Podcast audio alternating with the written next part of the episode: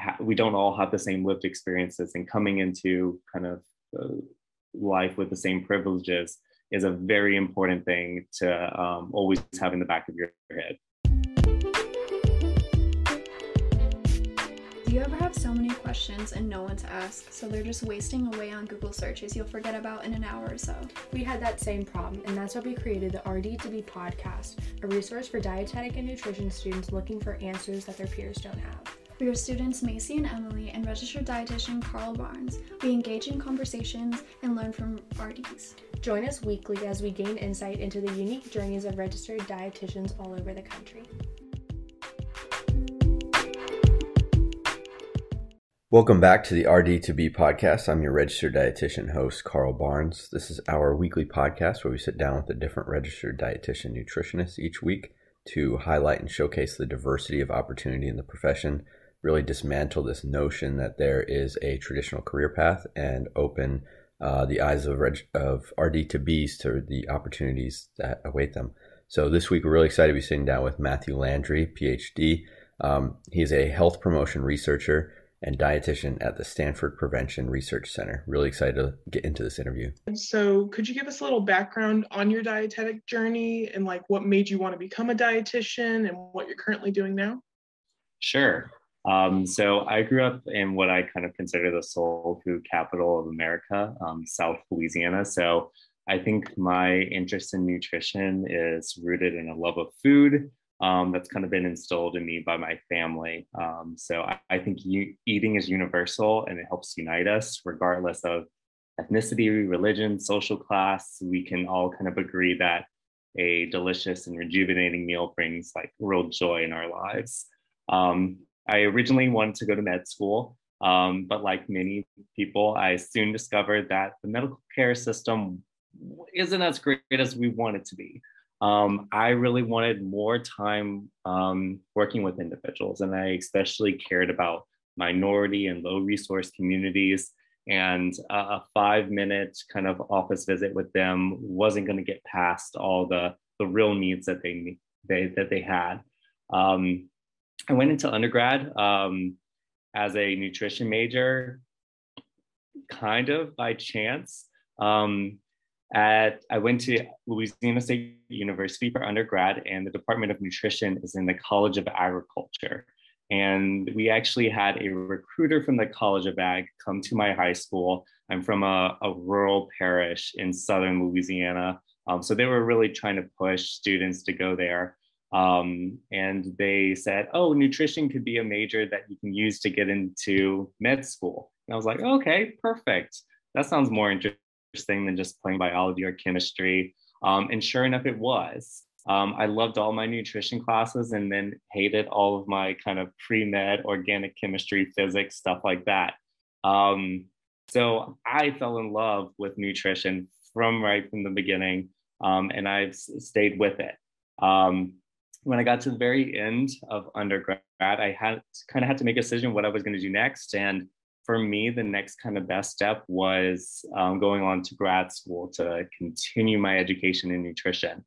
Um, while I was in undergrad, I had a, a I worked on an undergraduate research project, and that kind of helped fuel my interest in research and kind of unpacking all the different social determinants of health um, and how those play into the foods that we eat.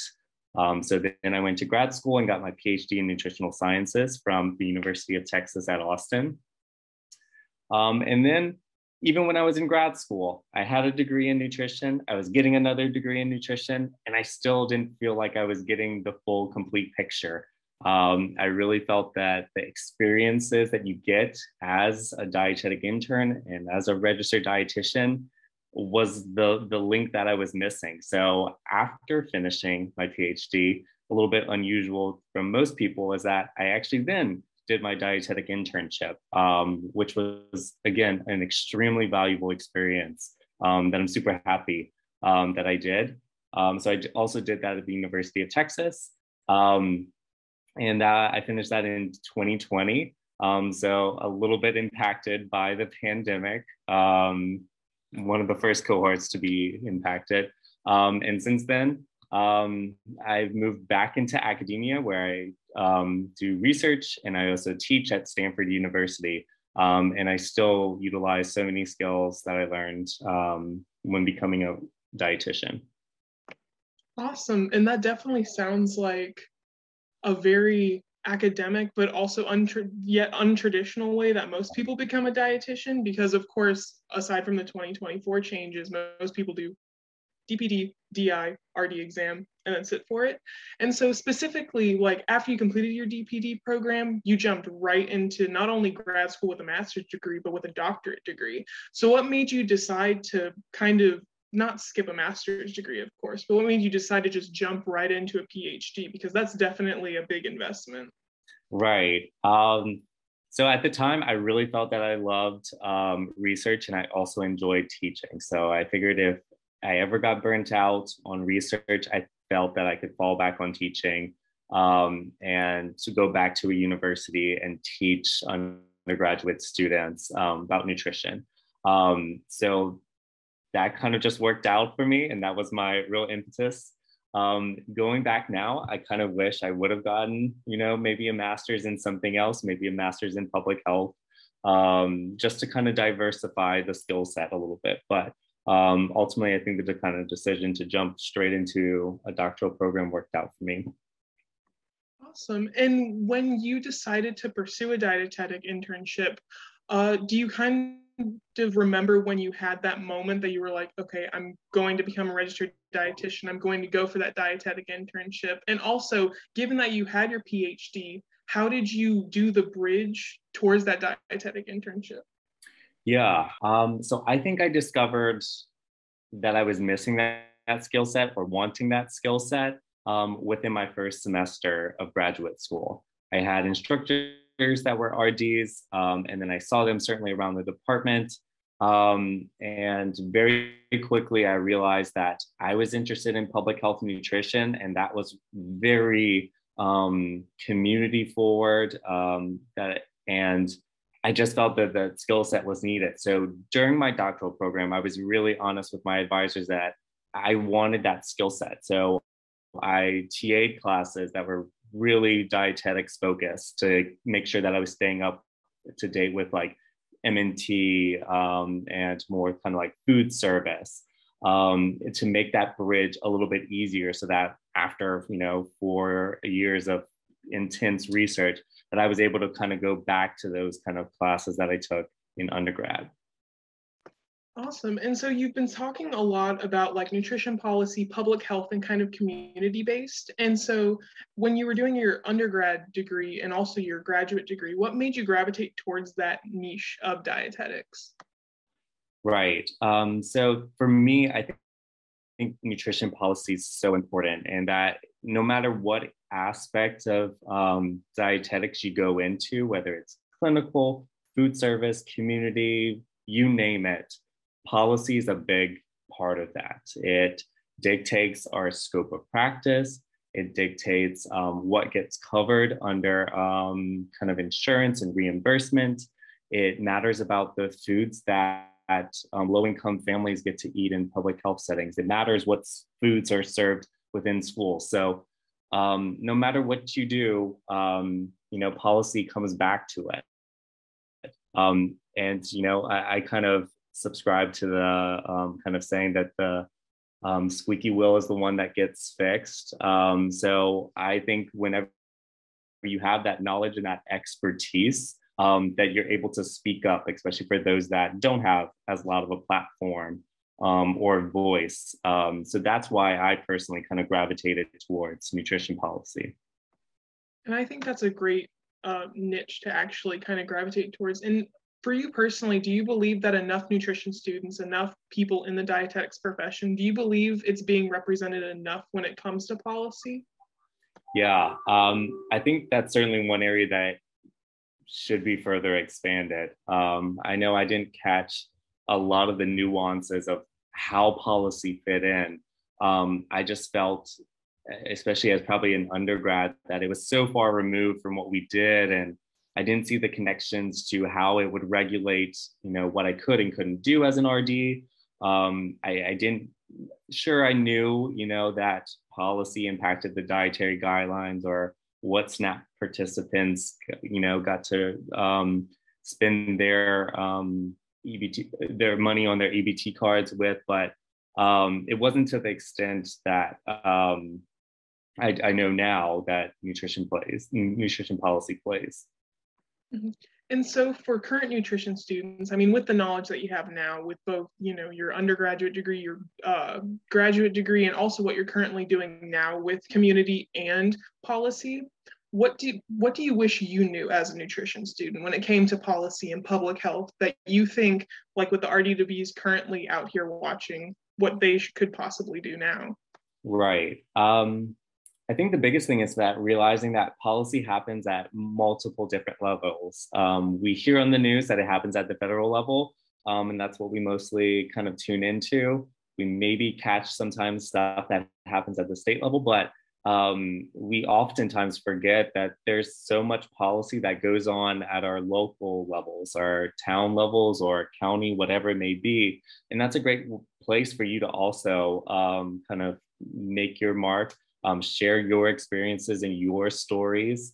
Um, just on the local level, an example is that they set zoning laws, and that matters where stores get to pop up. So that impacts a person's um, access to nutritious foods um, we know that matters. Um, so that's something that maybe you work in these communities and you can go up to your city council and advocate for changing those policies so that people do have access to that. Awesome. And I think it's really great too that you're connected to such a prestigious university like Stanford, that you're able to, and also as a teacher and professor, like teach these students these important aspects that you think aren't really highlighted in undergraduate courses and like degrees in general. And so you talked about how your undergraduate degree was mainly in like Louisiana, kind of like that southern part of the state. And you've found yourself, you know, trickled to Texas and now yep. you're over to the West Coast in Stanford University. And so um, with such a prestigious school like Stanford, and how you started from Louisiana, moved yourself to Texas and all the way to there. What type of networking or like what type of um, experiences did you have that helped you get from where you were in undergrad all the way to one of the most prestigious universities in the country?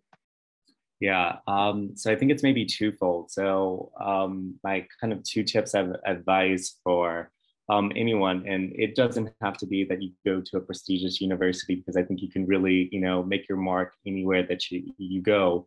Um, number one, um, to never sell yourself short. I see that unfortunately happening so often with dietitians that we just don't think that we're quite good enough. It's that imposter syndrome um, that often occurs where we feel like we don't belong or or we got lucky and that's why we're fitting in in certain or getting certain accomplishments but uh, th- that's all in our heads uh, honestly.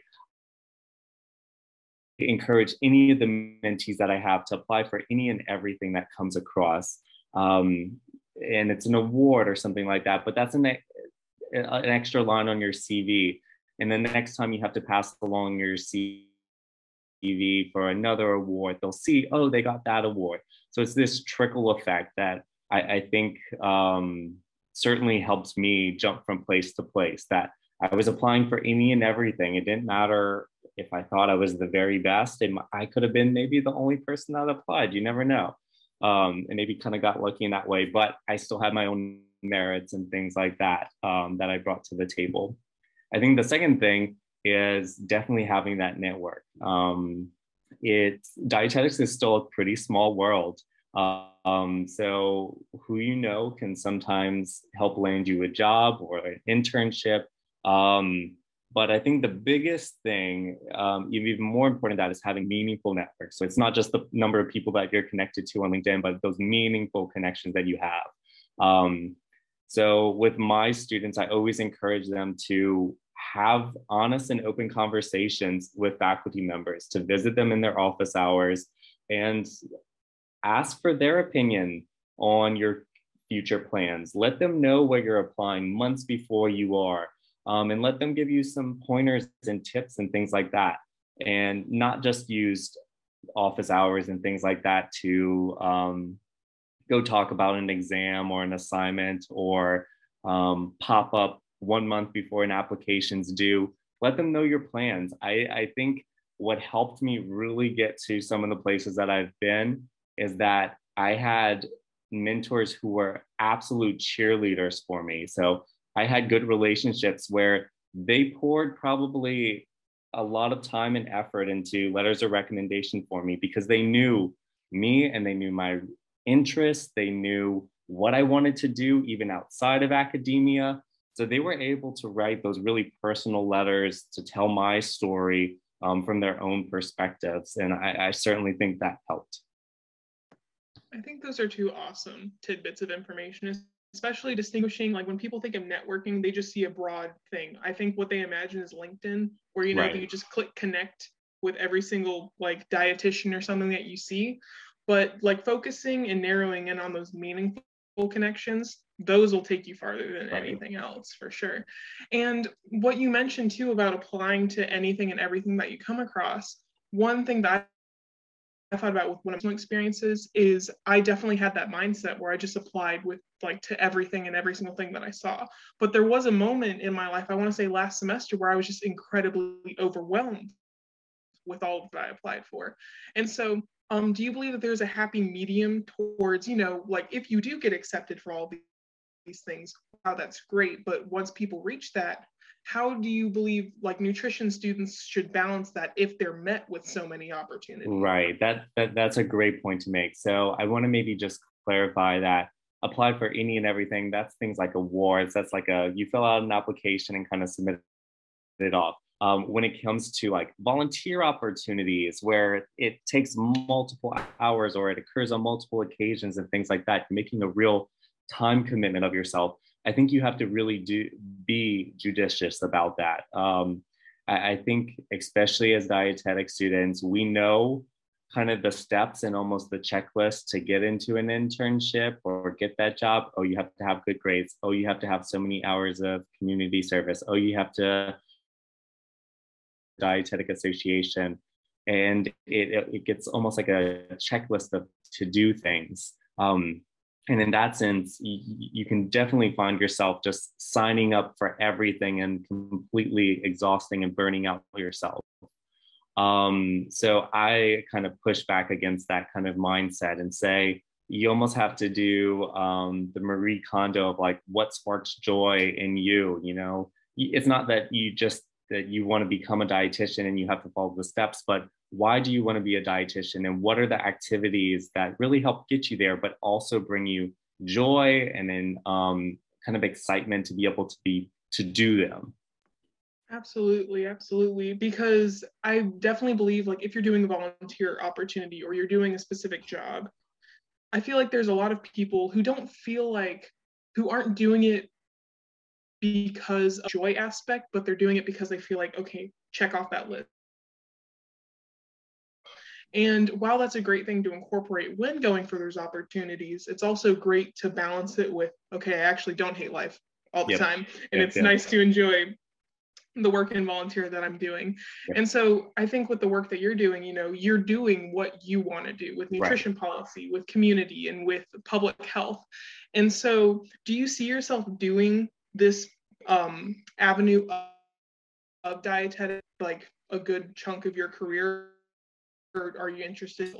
Yeah, um, I think right now for the foreseeable future, I plan on staying in academia, um, doing teaching research, and then kind of this service on the side where, um, but with nutrition policy. Um, but I think one of the exciting things about dietetics is it's not very stagnant. It's constantly changing and evolving as our healthcare system evolves, as we have a greater focus on sustainability on a kind of a global scale. Um, so I think the role of an RD is definitely going to change. And, you know, um, so for the moment, I see myself certainly staying in academia, but you never know kind of what the future will hold or what new opportunities will come along. Mm-hmm. And I think a big thing too is just being open to yep. whatever comes to you because I mean, of course, while you focus on, you know, community, nutrition policy, public health, all that, you might see an awesome opportunity that might merge that with another avenue and then you're like oh my gosh i never thought that this could possibly happen and then with the whole networking or you know like you might find or know someone who is in that avenue and then getting right. like tidbits from them to see hey would this work for me and then with those experiences and job opportunities that we were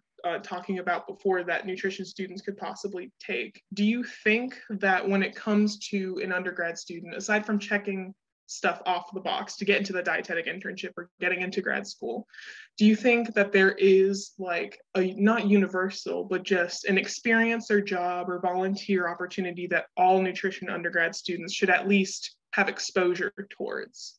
Yeah. Um, normally, I like to say, tell students to experiment with a lot, lot of different things. Um, and you might go into a, a particular area um, thinking you're going to love it and then end up hating it. Um, I'll be honest, I, I did a sports nutrition internship with LSU Athletics when I was an undergrad.